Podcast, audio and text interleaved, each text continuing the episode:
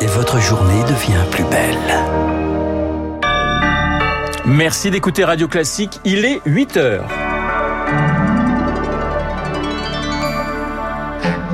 La matinale de Radio Classique avec Renaud Blanc. Notre-Dame de Paris renaît doucement de ses cendres. Quatre ans après l'incendie, Emmanuel Macron visite aujourd'hui le chantier visite à 11 heures. Le Conseil constitutionnel sous haute protection avant sa décision sur la réforme des retraites.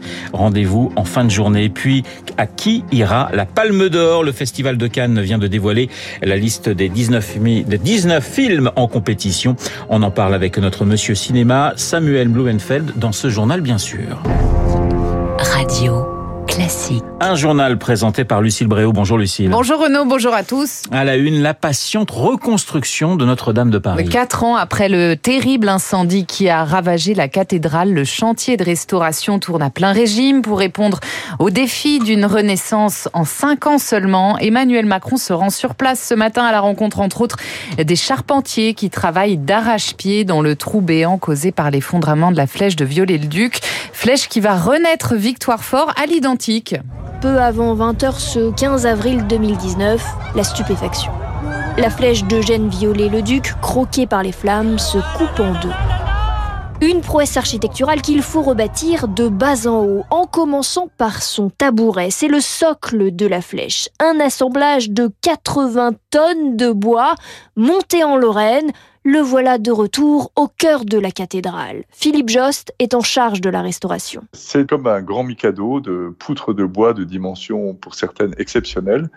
On monte un échafaudage qui au total fera 600 tonnes, 100 mètres de hauteur, et il va monter en même temps que la flèche tout le long de l'année 2023. La pose du tabouret sera achevée demain, mais ce n'est qu'une étape dans un chantier dantesque. Notre-Dame est une fourmilière, près de 500 compagnons et artisans s'attellent. Quand le maçon a terminé, euh, il faut qu'il ait terminé pour que le charpentier prenne le relais. Il y a pendant ce temps-là dans la cathédrale les restauratrices de peinture, et puis il y a des sculpteurs. Il y a des interactions dans tous les sens. Un calendrier, c'est à la fois un défi, mais ça nous aide parce que c'est une mobilisation extraordinaire. Dans tous les agendas, une date, 8 décembre 2024, notre-Dame de Paris ouvrira ses portes. Une réouverture au culte et à la visite. Le chantier se poursuivra ensuite sur les murs extérieurs de la cathédrale. Lucille, le Conseil constitutionnel, et c'est l'autre grand titre, hein, sous haute surveillance. Oui, parce qu'on connaîtra enfin en fin de journée son avis, l'avis des neuf sages sur la réforme des retraites, validation, censure totale ou partielle. Le Conseil constitutionnel doit aussi se prononcer sur la conformité d'un référendum d'initiative partagée, décision historique pour le constitutionnaliste Jean-Philippe de Rosier. Il a la saisine des sénateurs de gauche. Incontestablement, cette décision marquera l'histoire quel que soit son sens, parce qu'elle constituera un précédent dès lors que l'on est dans une situation inédite. Si elle valide la loi, euh, cela veut dire que désormais on peut faire des réformes de cette nature par la voie euh, financière et donc la voie des articles 47 et 40-1. Euh, ça marquera l'histoire. Si il y a censure, eh bien ça veut dire que l'on ne pourra pas contraindre le Parlement tel que cela fut fait au cours des débats parlementaires. Donc, quoi qu'il se passe, l'histoire sera marquée par, euh, par cette décision. C'est vraiment une décision très importante que l'on attend aujourd'hui. Un propos recueilli par Lauriane Tout-le-Monde. En attendant, toute manifestation est interdite aux abords de la rue de Montpensier jusqu'à demain matin. Aux États-Unis, Lucille, un suspect arrêté dans l'enquête sur euh, la fuite de documents confidentiels. Cette affaire qui fait trembler les renseignements américains. Un jeune homme a été arrêté dans le Massachusetts, dans le nord-est du pays. C'était hier. Julie Drouin, que sait-on de lui? Eh bien, il s'appelle Jacques Teixeira, âgé de 21 ans, membre de la garde garde nationale aérienne depuis 2019 où il officie dans la sécurité informatique avec le grade d'aviateur de première ligne, un niveau très junior dans l'armée mais suffisant pour avoir accès à des documents classifiés sur la sécurité interne du pays. Des documents qu'il aurait donc partagés sur le réseau social Discord avec un groupe d'amis selon le Washington Post qui précise qu'il n'aurait pas eu l'intention d'être un lanceur d'alerte mais plutôt d'impressionner ses amis très jeunes pour la plupart et tous intéressés par les armes à feu et la politique libertaire. Sauf que ces documents confidentiels ont continué de circuler. On parle aujourd'hui d'une des fuites les plus importantes de ces dix dernières années, avec des informations sur les forces tactiques américaines ou encore sur comment les États-Unis collectent des données sur leurs alliés, l'Ukraine, Israël ou encore la Corée du Sud. Le ministère américain de la Justice a ouvert une enquête pénale. Les précisions de Julie Drouin, l'avenir de la pilule abortive aux États-Unis suspendue désormais à une décision de la Cour suprême. L'administration de Joe Biden va la saisir pour contester les restrictions d'accès imposées dans certains États. Dernier exemple exemple, en date à la Nouvelle-Orléans, trois visites chez le médecin sont désormais obligatoires. 8 heures et pratiquement 5 minutes sur l'antenne de Radio Classique. Cinéma dans ce journal Cannes et son 76e festival. C'est dans 5 semaines, mais, mais on connaît depuis hier, Lucille, les films en compétition. 19 longs métrages de très grands réalisateurs, évidemment, des films américains, français, italiens, mais aussi japonais, turcs ou encore brésiliens.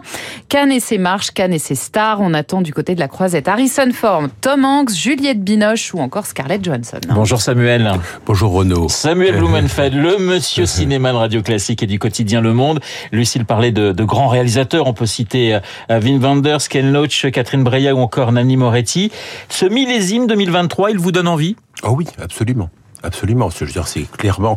De toute façon, il faut faire confiance euh, au sélectionneur euh, et directeur artistique du festival, Thierry Frémaux, parce que de, de, manière mécanique, Cannes rythme l'année cinématographique. Et de toute façon, les choix de Cannes se trouvent validés au cours de l'année. On se rend bien compte que les films qui ont, qui ont marqué Cannes sont ceux qui vont marquer notre année cinématographique. Alors, est-ce qu'il y a un réalisateur, une réalisatrice? Il y en a six hein, d'ailleurs cette année en compétition. Ce qui est un record. Ce qui est un record. Un reste à améliorer quand même. Mais oui, parce que sur 19, on est encore un peu loin de la parité. C'était 5 l'année dernière. C'est, voyez, voyez, Lucille Bréau est au courant de ce genre de choses. Un film que vous attendez particulièrement, Samuel? Bah, de par mes tropismes, de par mes goûts, bien ouais. évidemment, c'est le film de Martin Scorsese, euh, Killers of the Flower Moon, euh, qui est un film que j'attends particulièrement. C'est la première fois d'ailleurs que ce que Leonardo DiCaprio et Robert De Niro sont réunis devant la caméra de Martin Scorsese. C'est un film qui se déroule au début du XXe siècle dans une réserve indienne où ont lieu une série de meurtres. C'est un fait divers authentique. Hein. Enfin, ouais. C'est plus qu'un fait divers. C'est un moment d'histoire euh, réserve indienne où se trouvent d'importantes réserves de pétrole. Et en fait, ce que le film raconte, au-delà d'une simple enquête policière, semble-t-il, d'après les informations qui nous parviennent, c'est la naissance du FBI. Donc c'est ça a d'évidence été conçu comme un film, comme une saga, comme un film épique au long cours, puisque d'ailleurs le film, pour ce que je sais, fait près de 4 heures. Et c'est pas, alors ce film n'est pas en compétition. Ce film n'est pas en compétition pour l'instant. Pour l'instant. Pour l'instant, du moins il est annoncé hors compétition. Je pense que Martin Scorsese, euh, Palme d'or pour Taxi Driver en 1976, n'a plus besoin des honneurs, il a déjà l'assentiment du public, c'est tout ce qu'il nous faut. Alors Samuel, côté français, on a trois films en compétition, plus Jeanne Dubarry, donc hors compétition, le long métrage de Maïwen, qui fera l'ouverture de 76e festival. Est-ce que c'est un bon cru pour les Français? Encore une fois, je je, n'ai pas vu les films, donc on va on va pas leur faire l'injure de les juger avant de avant de les voir. Ce que je constate, c'est que sur trois films en compétition, puis on rajoute celui qui fait le, qui fait l'ouverture hors compétition, mais c'est un, un spot très très important, très très important, c'est que je vois trois femmes sur quatre.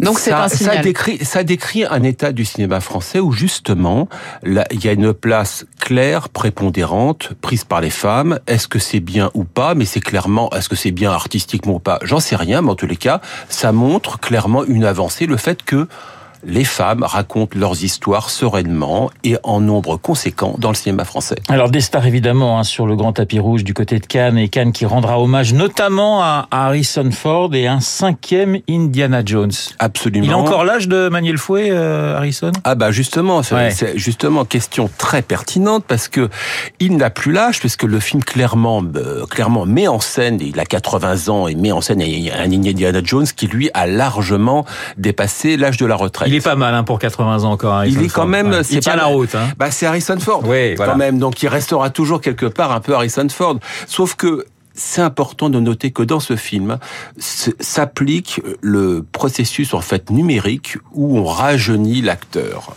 Et donc il n'échappera peut-être pas à nos auditeurs qui vont regarder la, la bande-annonce du film que ce procédé de rajeunissement de l'acteur, procédé numérique, semble fonctionner très très très bien. Donc le nouvel Indiana Jones se déroule en fait sur plusieurs époques. Et donc nous allons voir le Harrison Ford, désormais à l'âge de la retraite, mais somme toute quand même éminemment regardable, et nous aurons droit également au très grand Harrison Ford, l'acteur marquant des années 70, 80, 90, grand, grand, grand acteur de films d'action, et pas seulement. Et nous, grâce au procédé numérique, nous retrouverons l'Indiana Jones, les aventuriers de l'Arche perdue. Merci Samuel, Samuel Blumenfeld, que nous retrouvons évidemment mercredi à 7h40. Avec plaisir. Pour parler des, des, sorties de la semaine, le Festival de Cannes, du 16 au 27 mai prochain. Et puis on termine avec cette nouvelle tentative aujourd'hui pour la sonde JUICE. La sonde spatiale européenne va tenter de s'élancer à la mi-journée vers Jupiter et ses lunes gelées. Son lancement a été reporté hier à cause d'un risque de foudre. Et puis tiens, dernière petite info à vous donner. On évoquait en début de semaine la disparition du grand avocat Hervé Temim. Sachez que ses obsèques auront lieu aujourd'hui en début d'après-midi au cimetière Montparnasse à Paris. Hervé Temim peut être le plus grand avocat pénaliste de sa génération et qui était un ami de Radio Classique. Il aimait cette radio et il venait régulièrement commenter l'actualité judiciaire sur notre antenne avec toujours une analyse claire et précise. Le journal de 8 heures présenté euh, par Lucille Bréau. Merci Lucille, je vous souhaite un excellent week-end. Il est 8h10 sur notre antenne. Dans un instant, vous allez retrouver, et lui n'a pas besoin de numérique pour rester jeune, c'est Guillaume Tabar et son édito politique. Et puis mon invité, Mathias Vargon, urgentiste et chef du service, chef de service à l'hôpital de La Fontaine à Saint-Denis.